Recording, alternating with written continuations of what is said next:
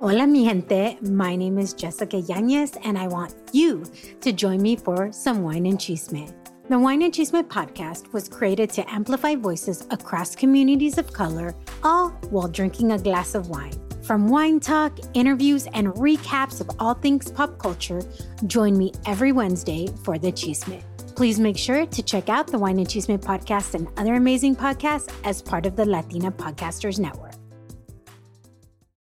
Bienvenidos a otro capítulo de Échale Podcast. Mi nombre es José Quintero y seguimos y continuamos aquí en Historias de mi pueblo, transmitiendo desde Tinguindín, Michoacán, donde todavía tengo el gusto de compartir micrófono y espacio con mi prima Helen. ¿Cómo estás?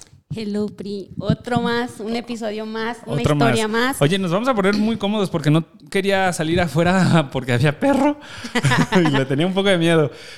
Eh, por el set que nos tocó hoy. O por el set que Pero nos tocó. ya hoy. dijo tu mamá que ya te había olido, ya estaba El bien. perro. Ajá, por eso. El perro, aclarando. Entonces, este, ya no había problema, ya te reconoció. No, pero yo en animales que no conozco no confío. Pero el día de hoy en este animal sí confío.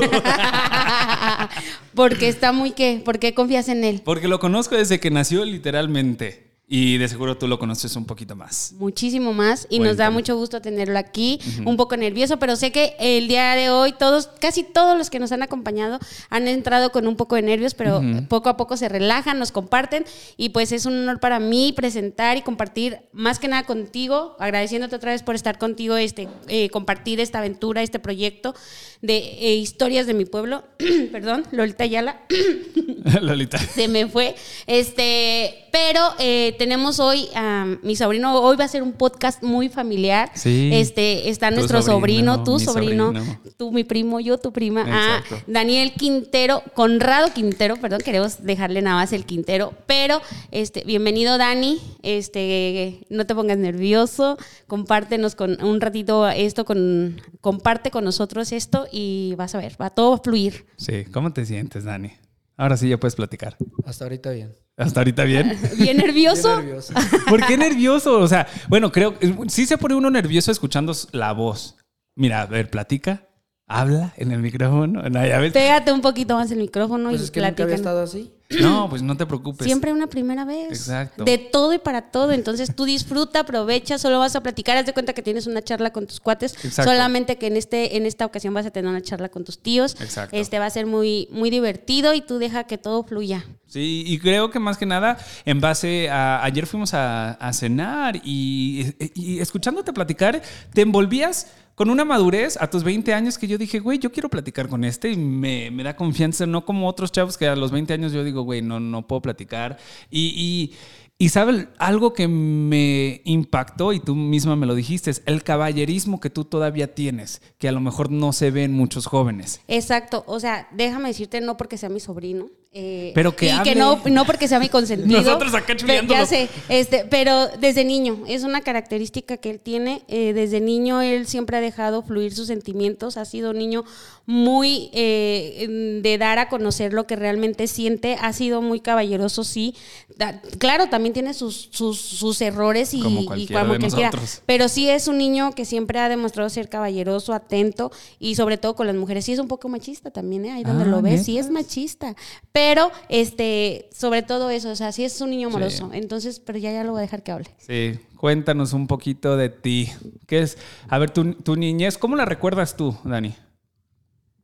Pues casi no la recuerdo y muy bien así no. ¿Qué hacías en tu niñez? O sea, ¿qué te gustaba hacer? ¿Qué era lo que te divertía? Antes andaba en los caballos, Sí. pero mi papá casi no me dejaba. ¿Por qué crees que tu papá no- casi no te dejaba, o sea, en ese ambiente que, que para mi abuelo, o bueno, mi, mi abuelo, bueno, nuestro abuelo, Que es tu ¿Y bisabuelo. abuelo? Tu bisabuelo. pero también su abuelo. Ah, mi abuelo, sí, sí. Sí, o sea, tu papá. Mi papá, su abuelo, exacto. le, le encantaba tanto.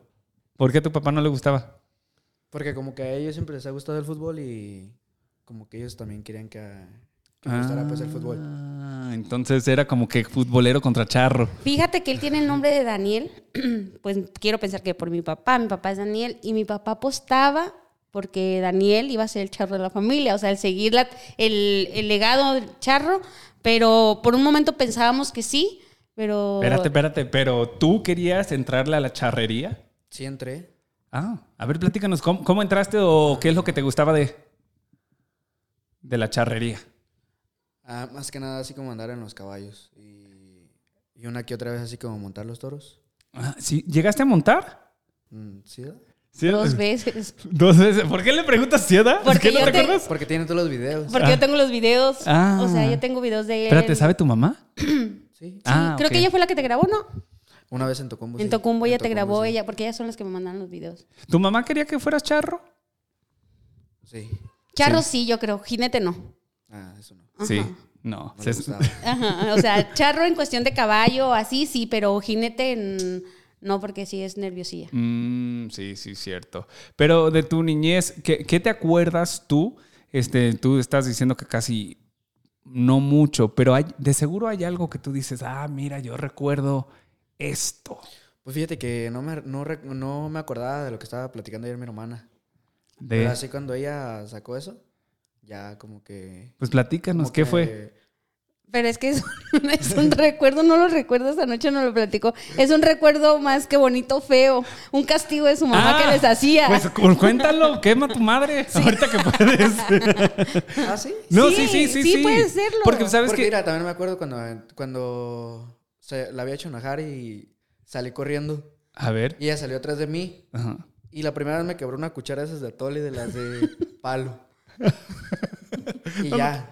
La segunda vez también. Lo mismo, salí corriendo y agarró una piedra y me descalabró y viene, ay, mijo, y ya después de que había descalabrado y todo. Pero es que cabe mencionar que Daniel siempre fue muy hiperactivo y recuerda también, ¿no, ¿no te recuerdas de cuando te escapaste del kinder? ¿Cómo no? A ver, Ah, cuéntanos, pues pues. cuéntanos eso. Eh, ay, no me acuerdo nada de mi niñez, pero bien que me acuerdo. Pues que no me gustaba ir a la escuela. A ver, O no, a ver, o sea, al espérate. Oh, Pues ni kinder, ni escuela, ni secundaria, ni nada. Pero, ok, ver, a ver, ¿qué hiciste en el kinder? O, o sea, ¿qué es lo que estabas pensando? ¿Qué está pasando por tu mente que dijiste, ¿sabes qué? Me la voy a salar. no Pues me la salí salar. enfrente de ellos. Se O les sea, escapó a las maestras y salió corriendo. Ah, entonces, enfrente de ellas. Abre. Dicen que le mordió un dedo. ¿Qué le había mordido? A la maestra. Ay, ¿qué le mordiste? Ahorita ni le digas Eso no porque se dice. me acuerdo que le mordí, no sé si la mano o un dedo. Ajá. Y me salí corriendo. Y le dijo un muchacho que iba en una moto, espérese señora, espérese. Yo ahorita se lo traigo. Y pensó que me iba a alcanzar en la moto, pero nunca me alcanzó. Sí se me atravesó, pero que me le doy la vuelta y que llego corriendo en cambio a abuela Elvia. Ah, y ahí. Y nunca me alcanzó. No, pero, de- ok, ¿qué pasó cuando llegó tu mamá? Pues tú tenías que unos 5 o 6 años. No, menos. No, sí, como cinco, porque ya iba a salir casi el kinder. Ah, ok. Ajá. Sí. Ya estaba grandecito. ¿Qué, qué te Pues hizo ya tu no, madre? yo ahí en calle Elvia ya no me dijo nada. Pues ya que me iba a decir. Ya. pues, Porque también dice que le, le gritó un montón de maldiciones, ¿verdad? es que era así. Enfrente toda la gente y yo no, yo no me acuerdo de eso, pero pues... Es que yo me puedo acordar de tantas anécdotas de él. No, pero quiero que él él- se acuerde, ajá. Por Sí. eso, pero le tengo que dar así como entraditas para que se que acuerde. Porque No, pues eh, olvidadizo, tantas golpizas ahorita en este deporte me que. dejó loco mi mamá. Por eso no, entran los golpes. no, pero cuéntanos ese castigo que, que, que te hacía hacer tu mamá con tu hermana. ¿Lo de los tabiques? Sí. ah, ahorita todo el mundo va a decir, "Ah, ¿qué hizo con los tabiques esta señora?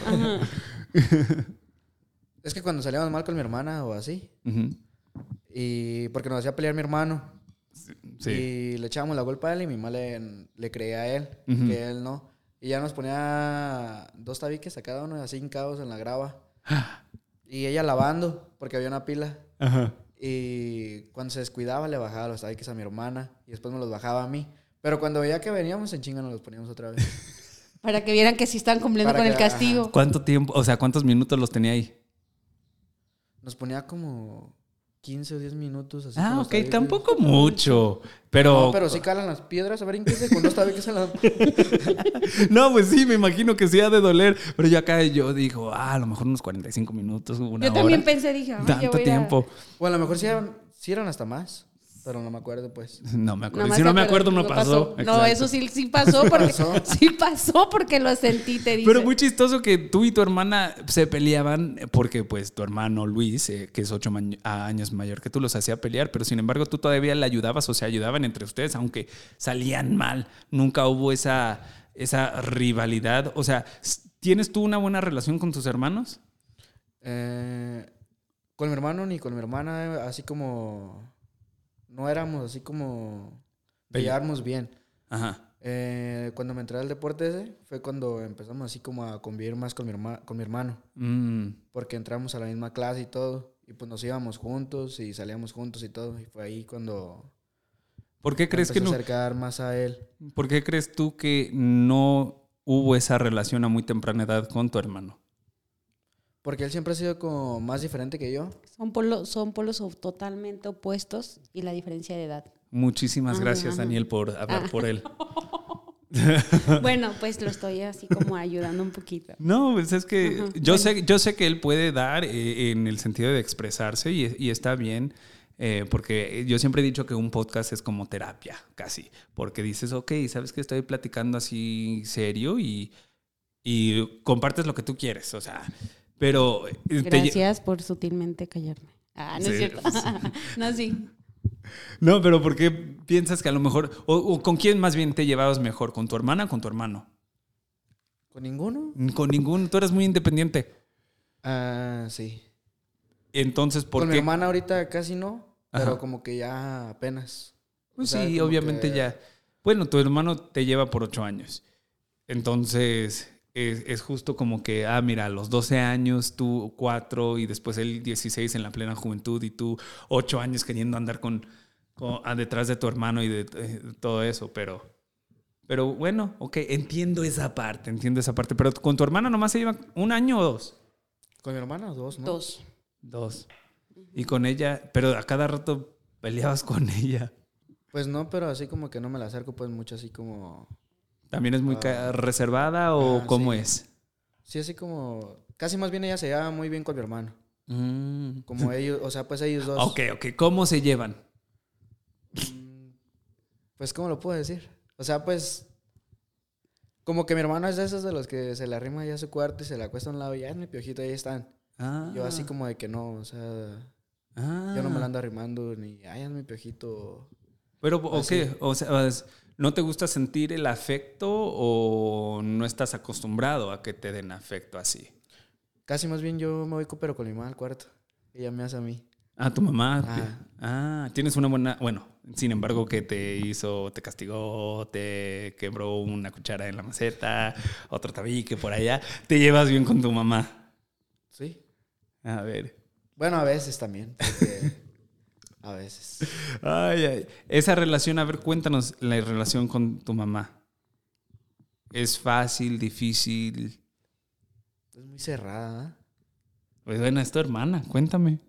Ok. Ah, Pero ¿sí? no vas a parar de hablar, ¿eh? ¿No? Mira, es que lo bueno, cabe mencionar que Daniel, pues desde niñito, desde que nació, yo lo traía. O sea, yo lo abrazaba, yo Ajá. lo cambiaba, yo lo presumía, yo lo paseaba. Pensaran que Yo, era tu hijo. ajá, no tan así porque yo también estaba muy chiquita, muy chiquilla, pues, o sea, no estoy tan vieja. Ahorita pasa una de 16 con su carriola y con sus chiquillos. Bueno, en esos tiempos no se veía Bueno. como que una persona ¡Claro de que se 16. vi- claro sí, que se pero veía! no, yo sí, yo todavía jugaba las muñecas a mis 15 años. Bueno, o sea, sí. entonces yo, yo veía a mi sobrino y, o sea, era como mi muñeco pelón, ¿no? O sea, porque yo me estresaba porque a mí me encantaba verlo con sus shortcitos, sus guaraches No, y le compraba. Pelón. Y no, pues me sentía como. Güey, Entonces, cuando pero cada bebé que nace- Le estresaba que le pusiera guaraches. O sea, era un pelear con él porque no se dejaba los malditos Pokémon guaraches. Él quería usar botas. No, o sea, no, nunca le ha gustado andar sin calcetines. Mm. Nunca. También un día me puso unas cholitas. allá Ajá, allá bien bonito. O sea, yo lo ¿Qué es vestía eso? bien, así como mocasines.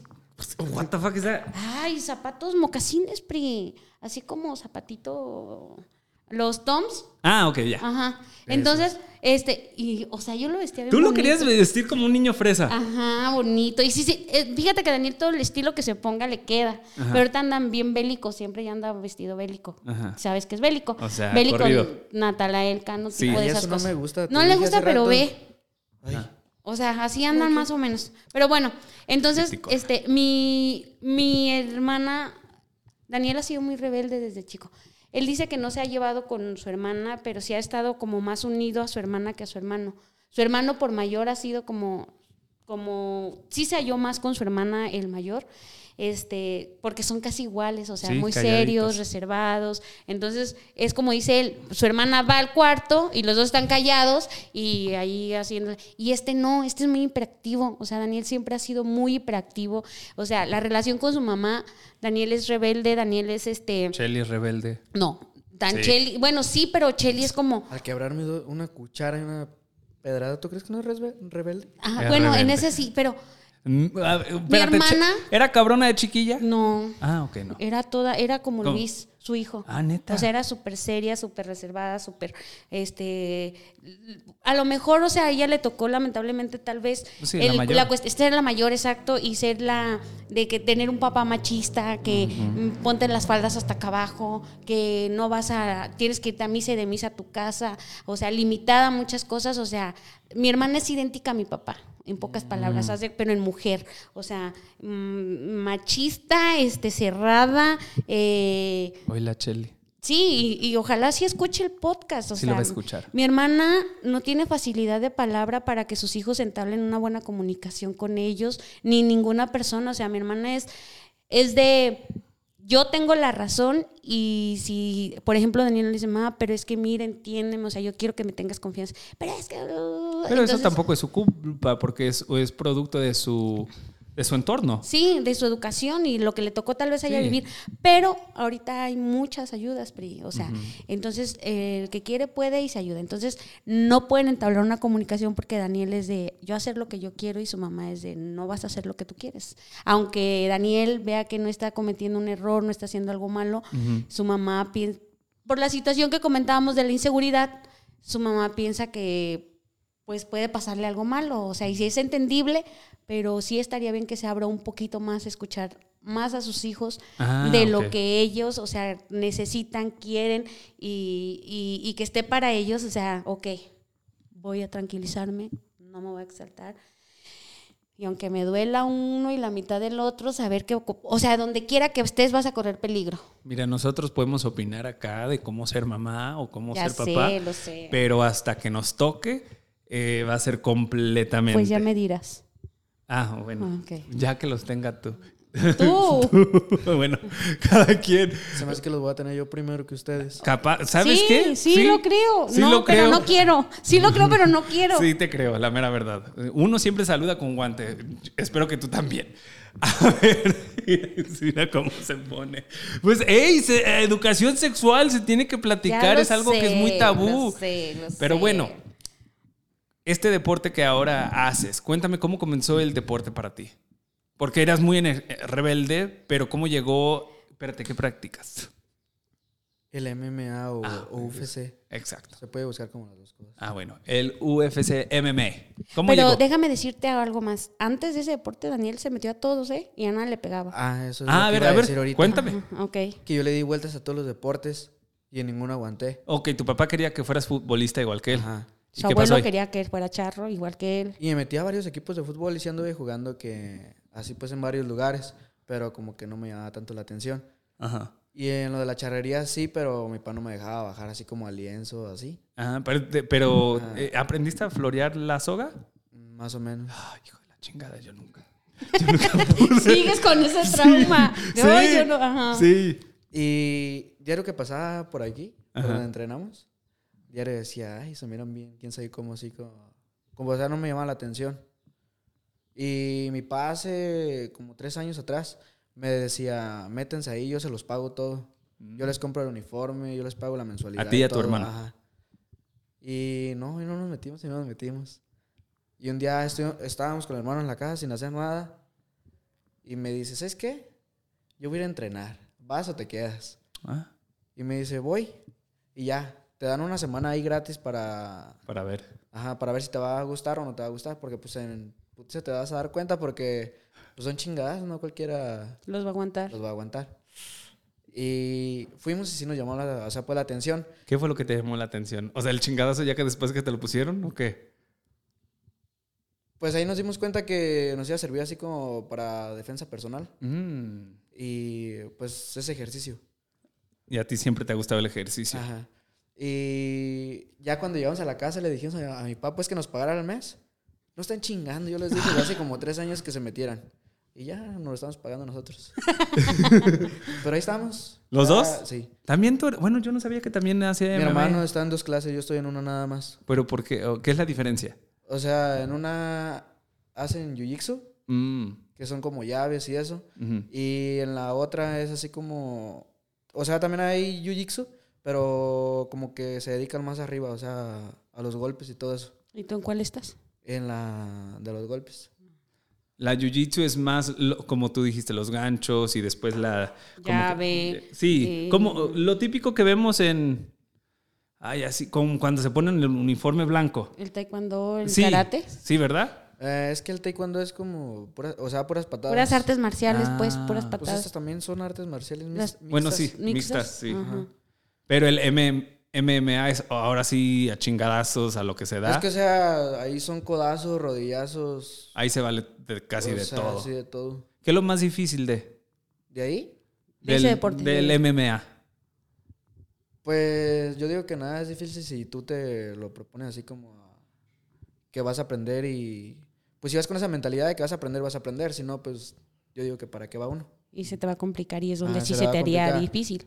Si usted dice, voy a ir y si no me sale eso... Y, por ejemplo, si ve una llave y dice, ah, lo veo muy trabajoso. Y si no la hace, pues cómo vas a ver si va a estar, o sea, se ya le va a pensando. dificultar o ya está pensando antes de hacerla, de intentarla, pues hacer. ¿Ha habido un momento durante la MMA o un jiu-jitsu donde dijiste, ay, hasta aquí llegué o sabes que yo ya no quiero? Porque... Fíjese que hubo un tiempo que nos Ah. toca hacer sparring y el sparring pues son, unos- son golpes. Ajá. Porque hay, por ejemplo, hay un mes que nos enseñan puro jiu-jitsu.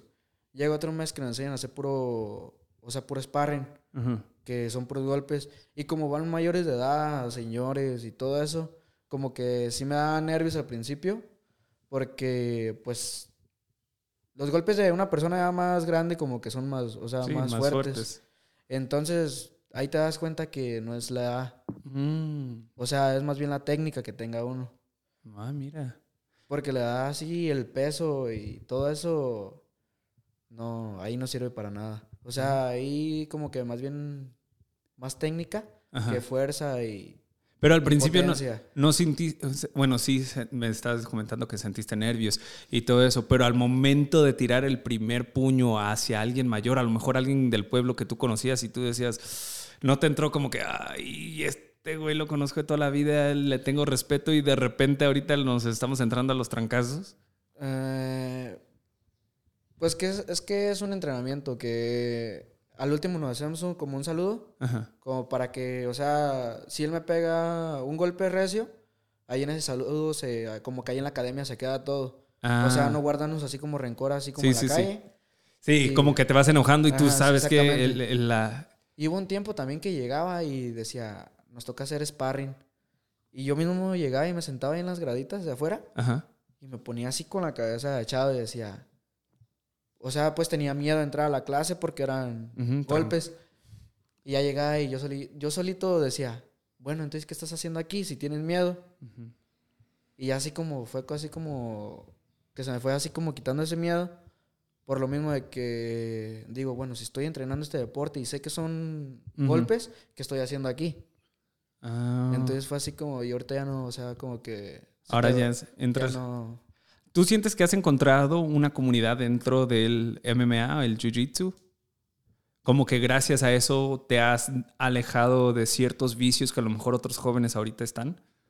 Eh, sí, la otra vez platiqué eso con mi papá, de que él quiere que me entre a la clase de que está mi hermano, de Jiu-Jitsu, y Mm. que esté en las dos clases. Le- y sí tengo pensado entrarme a esa clase también. Y lo único que fue, que lo único que me acuerdo que le dije que, que sí me iba a entrar, pero que cuantos papás no quisieran que estuviera, o sea, pues sus hijos ahí metidos en vez de andar así como en la calle de drogaditos o así. Ajá. Y eso me contestó que, pues en eso sí tenía razón, porque, O sea, mínimo con una. y- ajá, con un deporte así, ahorita estoy yendo al gimnasio Ujú. y a él no le gusta que yo vaya al gimnasio, ¿Por?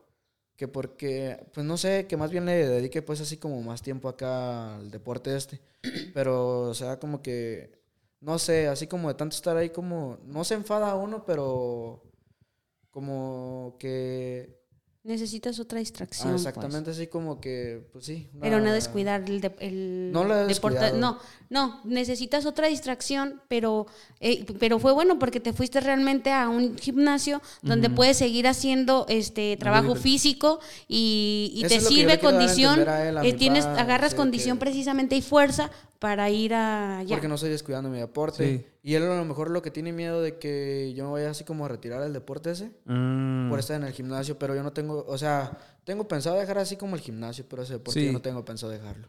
Ah, es que déjame comentarte. Bueno, antes de, de comentarte eso, eh, se me pasó, no quise interrumpirlos para que no vieras que estoy de metiche. Ah. Pero fíjate que le comentabas qué, qué es lo difícil en ese deporte para ti. Y yo, o sea, conociéndolo como es de, de pocas pulgas, de que se prende fácil, o sea, le admiro en cuestión de que, por ejemplo, se controle, o sea, porque hay personas de que, pues, si te dan un golpe, tú respondes con otro. Y ahí obviamente te están dando un golpe, pero sabes que es un deporte, o sea, como si logras mentalizarte que realmente estás en un deporte y pues obviamente tienes que contestar con un golpe, pues sí, sí reaccionas a lo mejor con coraje, pero no con un golpe cualquiera, sino con un golpe que está permitido dentro de las reglas del mismo deporte, quiero pensar yo. ¿Te enojas fácil? Tú- o, sea, o tú, sea- tú en, gene- en general, independientemente del deporte, te enojas fácil. Ah, sí. Y, y entonces tú sientes que, y, y, bueno, y también te pregunto, ¿te has metido en broncas por el enojo fuera del deporte o antes del deporte como que eras muy peleonero? Muchas veces. Entonces sientes que el deporte te ha ayudado a controlar ese enojo. Eh, sí, mucho. Bueno, no tanto porque pues ahí también nos prendemos y ahí chocamos los guantes y decimos, como me pegues, te pego. Y ahí pues el otro... Mi carita. No. Yo no podría. Es Yo no podría. es lo que Espérate, yo le espérate. Se- como los boxeadores se ponen. Bueno, no sé si los boxeadores se ponen. Es que hay eso. muchos que usan careta. Ah, Pero oh, no pero, usamos pero, nada, pero la vaselina no, para que no se resbale el gual, ¿no? Nosotros usamos el puro vocal. No te han se- abierto el ojo, no te han abierto. Mm, Nomás así como rozones. Ay, pues Es entonces. que ya ha ido a competir. ya No, no, no, y es, es lo que iba. O sea. bueno, no me han abierto, pero sí me han dejado las orejas deformes. Ah, Pero ¿cómo se dejan deformes? O O sea. sea, te salen, ¿cómo se dice? Coágulos de sangre. algo así. Este, Ah. mira, busca, busca en tu teléfono. no lo tengo. Ah, ok. Ahorita lo buscamos. Ok, pero se ponen horribles, es lo que Se llaman gusta. orejas de coliflor. Ajá. Ah. Sí, ubica la coliflor. Sí, sí, sí. sí. Haz de cuenta, así se, hasta así se le O sea, las se orejas. hincha así como un yupu la, Ajá. la oreja. Ah, mira. Y se no le sabía. salen bolitas. en Pero entonces, ¿cómo, ¿cómo cuidan esa área de la cara? Porque es tan sensible y no usan guantes, ¿verdad? Es el, es el mismo puño o, o envuelto en algo. O sea, nos vendamos Sí. y usamos guantes de 16 onzas. Ah, o sea, no son... Ajá. Porque hay otros de... O sea, esos son de box. Sí, los, Pero hay veces que nos ponemos los de MMA que son de... sí, sí, nomás... Son lo- de 8 onzas. Sí, los que hasta- se pueden ver transparente y nomás llegan Sí. hasta, hasta, bueno, como se llaman estas madres. Pero, entonces, wow, que no, ¿ya cuánto tiempo llevas con esto? No recuerdo bien si llevo un año y seis meses o dos años. Ya. Y ya estás yendo a competir a nivel estatal. Ah, sí. ¿Cómo fue tu primera experiencia? ¿O cómo o te sea, sentiste? ahorita nomás he ido a competir una vez, pero esta vez peleé con dos... Con dos... Al Y mismo tiempo. O sea, pues no al mismo tiempo, pero... en el mismo día. Ajá, en el mismo día. ¿Cómo te sentiste al saber que ibas a ir a Pues el competir? profe hasta ahorita me está diciendo así que me ve muy bien y que me animo a ir a seguir, a seguir compitiendo, pero... Pero así como de que si yo no me siento seguro no voy. Mm, qué bueno que, O sea, que, si que te, yo- que te conozcas. Ajá. Yo cuando esa vez que fui a competir es porque de mí nació, o sea, decirle, ¿sabe qué, profe? Si hay una competencia, apúnteme, ya me siento seguro yo de ir a competir. Y ahorita me estaba diciendo, pero yo no me siento seguro, o sea... ¿Por qué? ¿Qué no es lo que te sé, hace falta? como- a lo que vi ahí, que luego, luego se te dejan ir así como a un derribe o algo, y es puro jiu-jitsu, o sea, lo que... Mm, O sea, ahorita lo que me tengo que enfocar es así como en más... en el jiu-jitsu. Ajá, más en el jiu-jitsu, o sea, para agarrar más técnicas, Ajá. porque las técnicas de los, O no sé sea- cómo se la llama, ya las tienes, ya las sabes, pero ahora quieres para Es- completarte. Es la base del MMA, el Sí. jiu-jitsu. Entonces tú, tú Es que hay una al revés. cosa que si yo veo que el, que el oponente no la está haciendo arriba, es obvio que yo me voy a quedar arriba. Ajá. Pero si él trae más jiu-jitsu que, que, o sea, pues que yo, pues se me va a dejar un derribe y me va a tumbar. Mm, y ahí es donde te agarra. Ajá, sí. Y es que O sea, la- las veces que yo he visto MMA, o sea, he visto que se van por los pies, los jalan y después los tienen ahí Sí. en a putazos y todo eso. Y eso es lo que tú quieres evitar que, que hagan contigo para practicar más Sí. allá abajo. O sea, sí gané la competencia, pero como que yo en mí sentí así como que me hizo falta así como más, Mm. más jiu-jitsu. ¿A dónde quieres llegar con esto? Pues, Si se te diera la oportunidad. pues es que mi mamá más que nada así como que el día que fui a competir, me fui a las 5 de la mañana y me dijo mi hermana que no durmió, que todo el día se la pasó llore y llore. Y no fue la única. Tú también. Ah, mira. O sea, yo lo apoyo y él sabe, pero yo, por ejemplo, tú sabes, me encanta el fútbol, me encanta el deporte y me encanta ir a gritar y echar porras.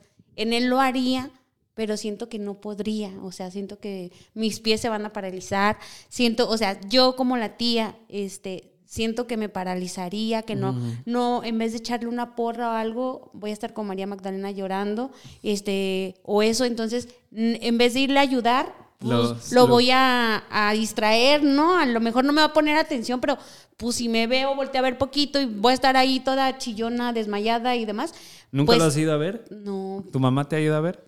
Esta vez que fui, al principio sentí así como feo porque fui solo. Yo pensé que se iban a ir, pero tampoco les avisé. Yo nomás les dije, ya estoy apuntando a una competencia y mañana es. Mm. O sea, no Porque les ya sabías. Ajá, no. Y- les- ¿O no querías que ellos también te llenaran la cabeza, como que te, te distrayeran? O... ah, eh, más que nada así como de que pensé que no iban a dejar ir. Mm. Entonces ese día me despidieron y todo y yo pensé que iban a ir.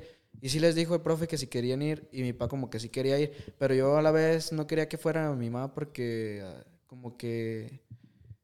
Y también fui así como con esa mentalidad de que pues ah, tenía que ganar porque pues... Tenías que ganar, a eso ibas. Ajá, pues o sea, fuerzas tiene que ir con una mentalidad así porque pues si vas con una mentalidad de que, ay, voy a perder o... O estar preocupado por otras cosas, entonces sí, ya empieza a afectar tu pelea. Sí. Ah, y estando ahí tu mamá o tu tía o personas que a lo no mejor... quisimos hablarle. Yo, bueno, al menos yo le dije que te vaya bien.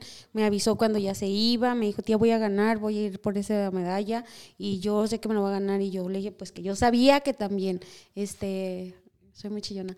Eh, pero, este, y sí la ganó, pero era como, chin, quiero pelear, yo estará, ya, o sea, pero no, no hablarle precisamente porque una distracción o, o No. cualquier, este, Güey, es que velo como cualquier otro... Bueno, yo sé que es- a lo mejor es familiar. Sí. Yo, yo sí iría a apoyar de... ¡Ay, métele unos chingazos! No, o sea, sí, pero va empezando, o sea, mira, de hecho su apodo es cachorro y yo le decía, ¿por qué, por qué, te, por qué te pones? Porque siempre estaba, este, eh, como Daniel, no sé, su nombre en Instagram y de repente se pone cachorro y yo le dije, ay, Daniel, ese, ese apodo, ¿qué? Porque, o sea, dice, tía, es que así me dicen en, En en, el en MMA. el- o sea, es su Así apodo, bautizó así, así lo bautizó el, El profe, el cachorro. El cachorro Entonces, de. Ahora, Eh, ahora lo veo y, y sí, o sea, para mí siempre va a ser mi cachorrito, o sea, siempre va a ser mi niño, o sea, siempre va a ser Dani el pequeñito, o sea, no, él está fuerte, él, él tiene una fuerza, wow, brutal, pero yo no lo dejo de ver como el bebé, el niñito, Sí. o sea, tal vez débil, que no lo es, no lo es nada débil, pero, o sea, yo sí me muero si me le pasa algo, ¿sí me explico? Ahora volvemos a la pregunta. ¿Dónde te gustaría ir a ti? ¿O qué tan lejos te gustaría llegar? Independientemente de las pues es que sí preocupaciones. como... O sea, si por mí fuera hasta donde se pudiera. Pero tampoco no es fácil. O sea, yo le pregunté al profe en el camino. Le dije, profe, tengo miedo. Mm. Tengo nervios. Me dice, te voy a decir una cosa, ningún peleador se sube a una jaula sin que no tenga miedo. Todos tienen miedo y todos se suben con nervios. Mm. Porque solamente un loco y un vato que no esté bien de la maceta, pues no va así como así como a tener miedo. Yo sí tenía miedo. Y, pero todos mundo sí dan así como, como nervios, así Ujú. como... Como ahorita yo siento que necesitaría sentirme así como a gusto para poder hacer otra competencia Ujú. y ya después eso lo dejamos porque pues eso es obvio que siempre va a pasar y siempre va, voy a tener esos nervios. ¿Cómo vences esos nervios y ese miedo? Eh, Porque para muchos es muy difícil. El miedo puede ser subirse, subirse a una tarima sí, para bien cantar. me lo dijo el profe, ya venciendo el miedo ya, ya, ya ganaste. Sí, porque, Porque no muchos se quedan, sí, muchos se quedan en el miedo. Tú, a ti te gusta enfrentar el miedo. Sí. Y eso no te da miedo. o sea, Y no sí. me quedo, o sea, con las ganas de, de hacer. Si yo tengo, si hay una cosa, no me quedo con las ganas, siempre la, siempre la hago. A tus 20 años, porque si estás cachorro, si estás chiquito, pero obviamente este, vas creciendo, ¿qué es lo que ves en la juventud de Tinguindín ahorita? ¿Cómo, ¿Cómo la ves? ¿Les hace falta más, qué? ¿Más deporte, más barrio, más ganas, menos miedo? ¿Tú qué, tú qué estás viendo? Pues yo opino que eso está en cada uno, así de que, pues si yo quiero así como andar, como así como otros, así Sí, como fiesta, borrachos, y- sí. o si yo quisiera drogarme, pues yo lo haría, pero es cosa que no me llama la atención. Eh, quiero, o sea, más bien dedicarle tiempo a mi deporte y, y así como al gimnasio. ¿Tú sientes que a lo mejor si no estuviera el deporte, a lo mejor sí caerías en? Pues es que todo está en uno. O sea, si. ¿Cómo le digo? Porque nadie se los. O sea, nadie te va a hacer que te fumes un cigarro de marihuana a fuerzas. Sí, eso todo sí. está en uno, así de que lo quiera hacer. Y así como que eso a mí no me llama la atención. Ahora, otra cosa que eh, quería platicar. Este, bueno, hay dos cosas, porque una, hace cinco o seis años, si me hubieras preguntado, yo te diría, estoy totalmente en desacuerdo de que te salgas de la escuela. Tienes que ir a terminar la preparatoria, tienes que ir La a la universidad. todo eso, Bueno, pues. todo. Pero tú a una edad temprana, como bien lo estabas mencionando, decidiste escaparte del kinder y por ende también después de la primaria no decidiste continuar con tu educación. Este, No, en la secundaria me corrieron. ah, te corrieron, perdón, por Me. Te- Por Porque a mí nunca me ha gustado el inglés. ah, guay. Y me quedé dormido en la butaca. Y llegó un profe y me jaló la oreja.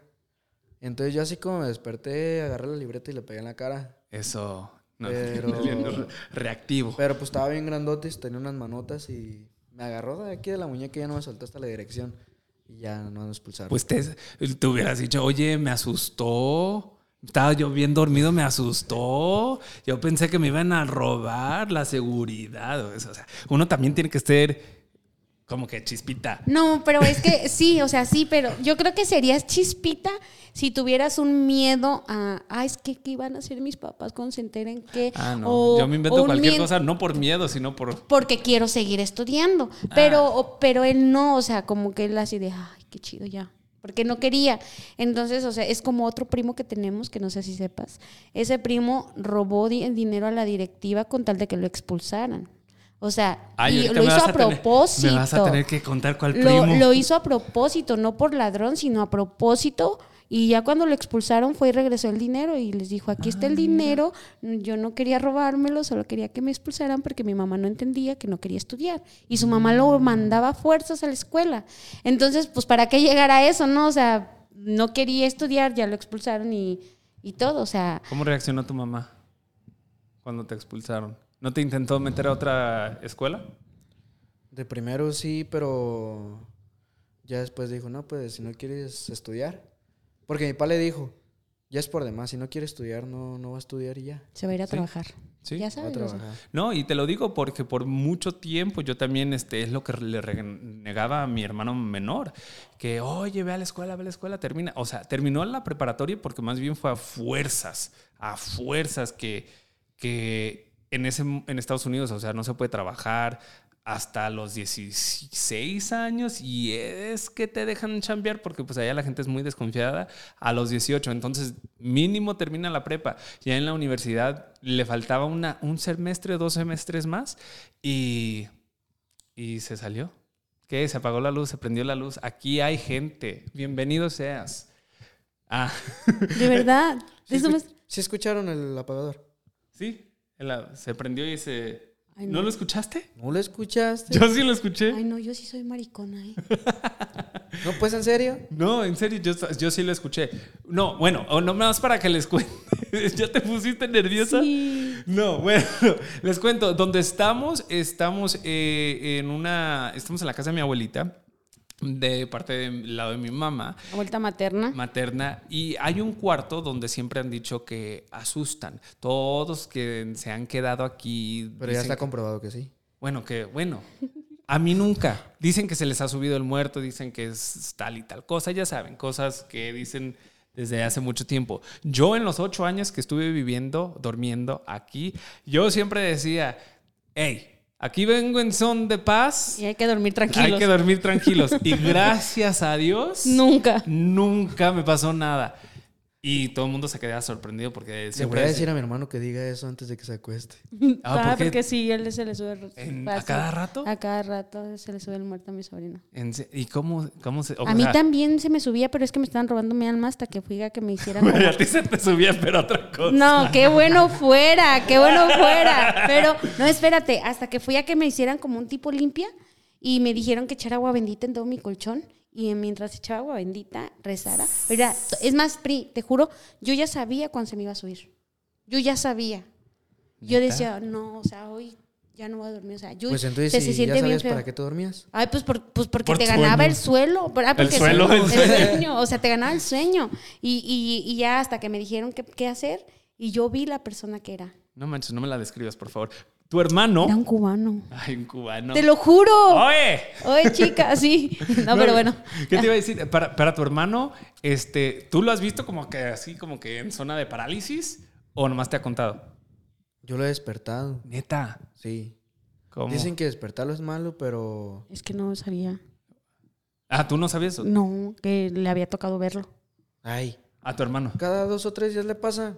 Ah, ¿neta? Y nomás escucha así que grita, o sea, Así, mi nombre. "Uh", Ey. ¿Neta? Y o sea que grita mi nombre y ya nomás me levanto. Y le doy unos putas. No, es cierto. No, ya Una le, ya le jalo la pata, le digo, "Luis, Luis". Era yo, yo, yo me subí. pero luego le Al principio sí me daba miedo y en vez de ir a levantarlo, me cobijaba. Ah, Pero ya cuando... pobrecito. Pero yo siempre he tenido así como esa curiosidad de que... ¿Sentir qué se siente cuando se te sube el muerto? No, Ah, Espérate, se te ha subido un muerto. una, na- una, una vez nada más. No se siente bien feo. Sí, sentí así como que me iba Gracias Dios, levantando algo así como la cobija, así como de las patas para arriba.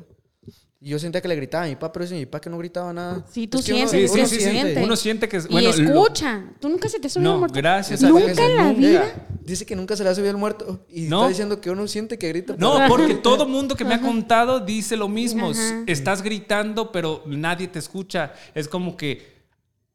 Ajá. Pero na- no sale A nada. mí la primera vez que se me subió fue el día que murió mi mamá, pero era mi mamá y yo la vi.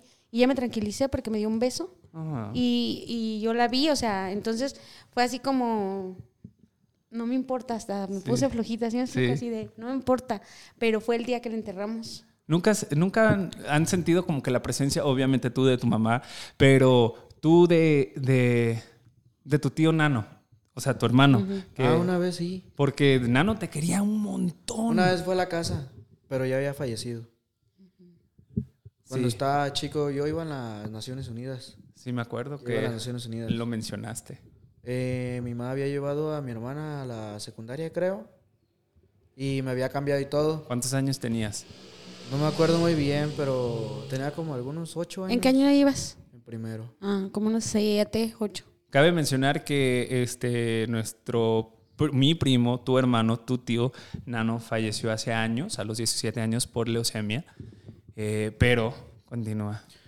Eh, ese día me acuerdo que mi mamá me dijo que no fuera, que no me fuera a salir y cerró las, o sea, todas las puertas, el zaguán, cerró todo, apagó las luces y no me quiso prestar un teléfono y lo dejó así como en un ropero, pero Muy alto. muy alto. Entonces yo vi que entró vestido así de blanco y entró así como, o sea, pues pelón. Y ya me dijo que, que si quería jugar un juego. Y ya le dije que sí, ya me bajó el teléfono. Me prendió todas las luces, abrió todas las puertas, dejó el zaguán abierto.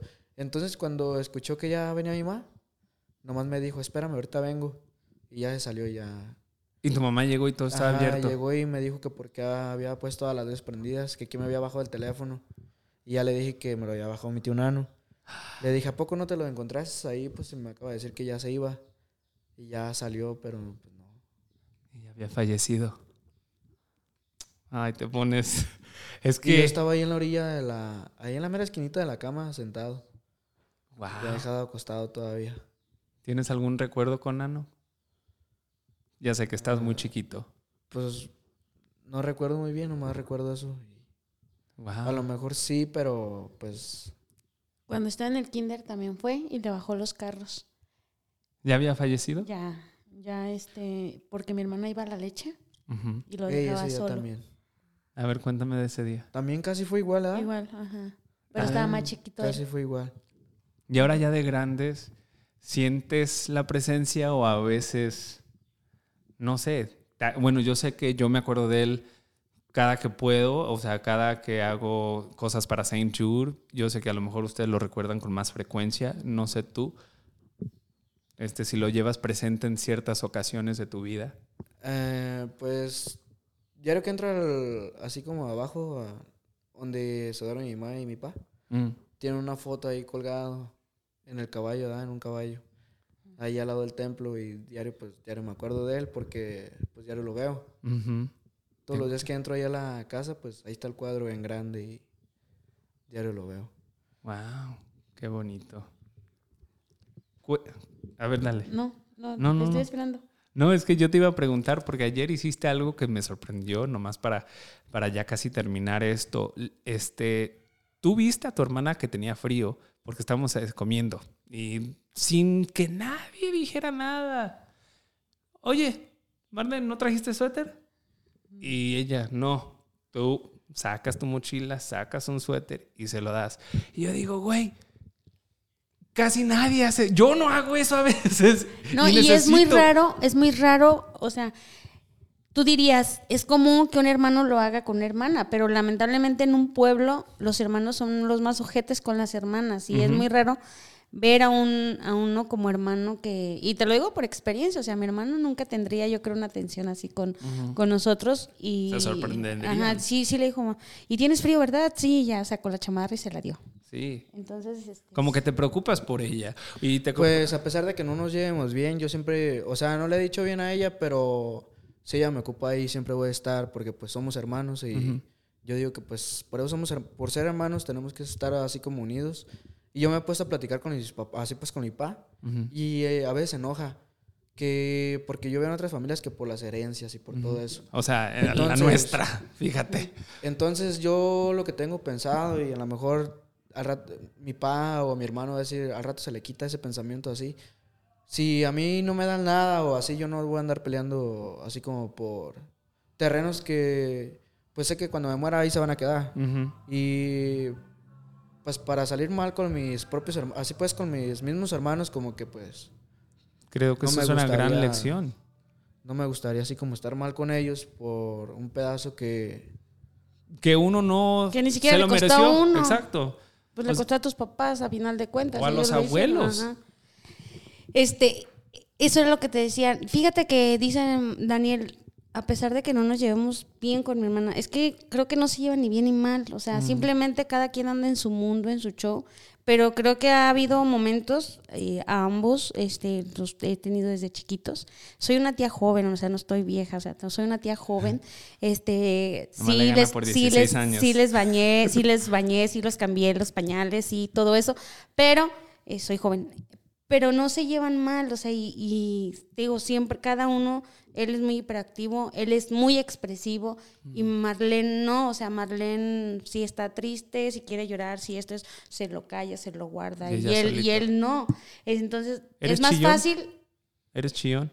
eh, cuando me duele así una cosa así mucho, sí. ¿Los hombres Porque, lloran? Pues dicen que las lágrimas de un hombre valen más que las de una mujer, porque casi la mayoría de los hombres aguantan y Sí, no, ¿tienes razón? No, sí, tienes Sí, sí, sí. razón. Y me encanta que lo dices porque necesitamos más este de eso, que los hombres sí lloran, que los hombres se pueden expresar, porque desafortunadamente la, la causa de la violencia doméstica entre la mujer es por un hombre, por un esposo, por un hermano, porque no sabe cómo expresarse y mejor se expresa golpes. Exacto. Es más fácil, te comentaba, es más fácil que Daniel te escriba, tanto en escrito o en persona, te diga te quiero, te amo, que Marlene Mm, y que Luis. O sea, así como es de rebelde, de lo que tú quieras, es también cariñoso, es, es expresivo en todos los aspectos. Y sus hermanos, no, sus hermanos sí prefieren como... Pero eso, Es, falta de, falta de práctica, como eh, decía mi amigo, si mi mamá o si mi papá o si mis hermanos no son expresivos, con un te amo que yo diga diario o les diga te amo diario, poco a poquito, después de 30, 40 días, a lo mejor voy a agarrar un te amo. De En- ellos, De ellos. sí. En un año a lo mejor agarro dos, pero con... con- sin- siendo constante Exacto. yo. Y hay una canción, bueno, a mí me gusta mucho Facundo Ca- Cabral, no sé si lo has Tú- escuchado. Capaz que sí, a lo Es mejor. como un poeta, no sé cómo explicarte.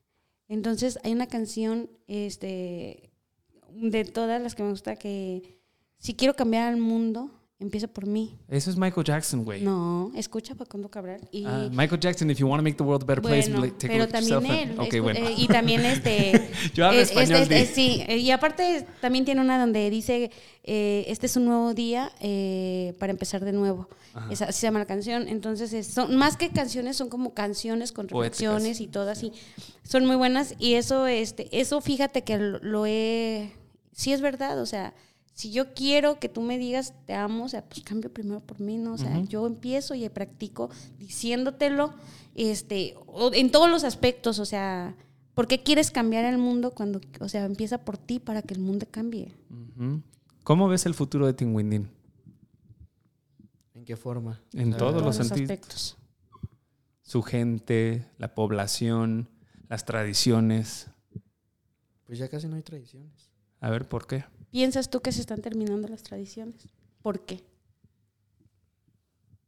Pues no sé, unos, dicho que, unos han dicho que por el padre que ya no deja hacer así como bailes. Eso, o- tírale, tírale. No, porque al rato que entrale al templo. Todavía te va a confesar, no te preocupes. Sí, todavía es su, es su, es su Es obligación, sí. exacto. Y tiene que, tiene que tomar crítica constructiva. Constructiva también, exactamente. Bueno, han dicho que por eso. Hasta ahorita, quién sabe por qué. Mm, Bueno, a lo mejor viene otro padrecito y... Y hacer pueblo bien fiestero, como Sí. quiere la gente, ¿no? Había uno que sí. ¿Quién? No me acuerdo, uno chaparrito. Ah, yo sé quién. El padre Hugo. Eh, creo Me que cae sí. tan bien. Y ¿El lo he padre dicho. Hugo? Sí, el padre Hugo era, pi- bueno, es. Y es muy amigo de la familia. Entonces sí voy a hablar bien de él. No, pero, oye, pero, y, y no es por hablar mal ni por decir, oye, un padre no puede tomar, un padre no puede jugar, Eh, porque no. juegue Juega fut- y básquet. Exacto. Pero, como ejemplo, Jesucristo se metía a los lugares de los, de los más borrachos para predicar, para hacer, Amigo, creer. Exacto. Exacto. Tienes que encontrar tus técnicas también como padre Exacto. para dar a conocer la palabra de Dios. Imagínate, por ejemplo, si mis tíos no creyeran mucho en Dios y el padre de, de repente se pone a pisear con ellos, Y se a pone a jugar jugar básquet. básquet y de ahí sale una plática, oye, ¿qué opinas de esto? Oye, padre. y ya los acerca a Dios. Exactamente. Ya los acercó a la iglesia. Exactamente, Sí, sí, sin querer queriendo. Entonces yo digo que esa técnica de esos sacerdotes, de esos padres, se necesita más. Porque así acercas más a la fe, más a una relación y más a una paz. Exactamente. Si así eres reservado, si eres enojón, si quieres. Ah, I don't know. No sé, no quiero hablar mal, porque sí me han contado. Pero, bueno. ¿Qué más íbamos a preguntar? No sé, tú. ¿Qué mensaje le tienes para tu pueblo? Para el pueblo de Tinguindín. Para los jóvenes, la Sí. población en general. Algo que tú La- los quieras jóvenes, decir. tienes Bueno, 20 ¿Qué le puedo años. decir? Lo que tú quieras Que sigan decir. echando desmadre, ¿no? Eso. bueno, sí, eso es un mensaje para ti, pero sanamente y responsablemente. Pues sí. Y que no tengan tantos chiquillos tan, tan temprana edad. Disfruten de la vida. Exacto. Ah, no, nosotros, eso es No, lo que les decimos. porque hubo un tiempo que sí perdieron mucha gente, pues hay que recuperarlos. Ay, Daniel. Ay, Ay, Daniel, por favor. esto fue historias de mi pueblo.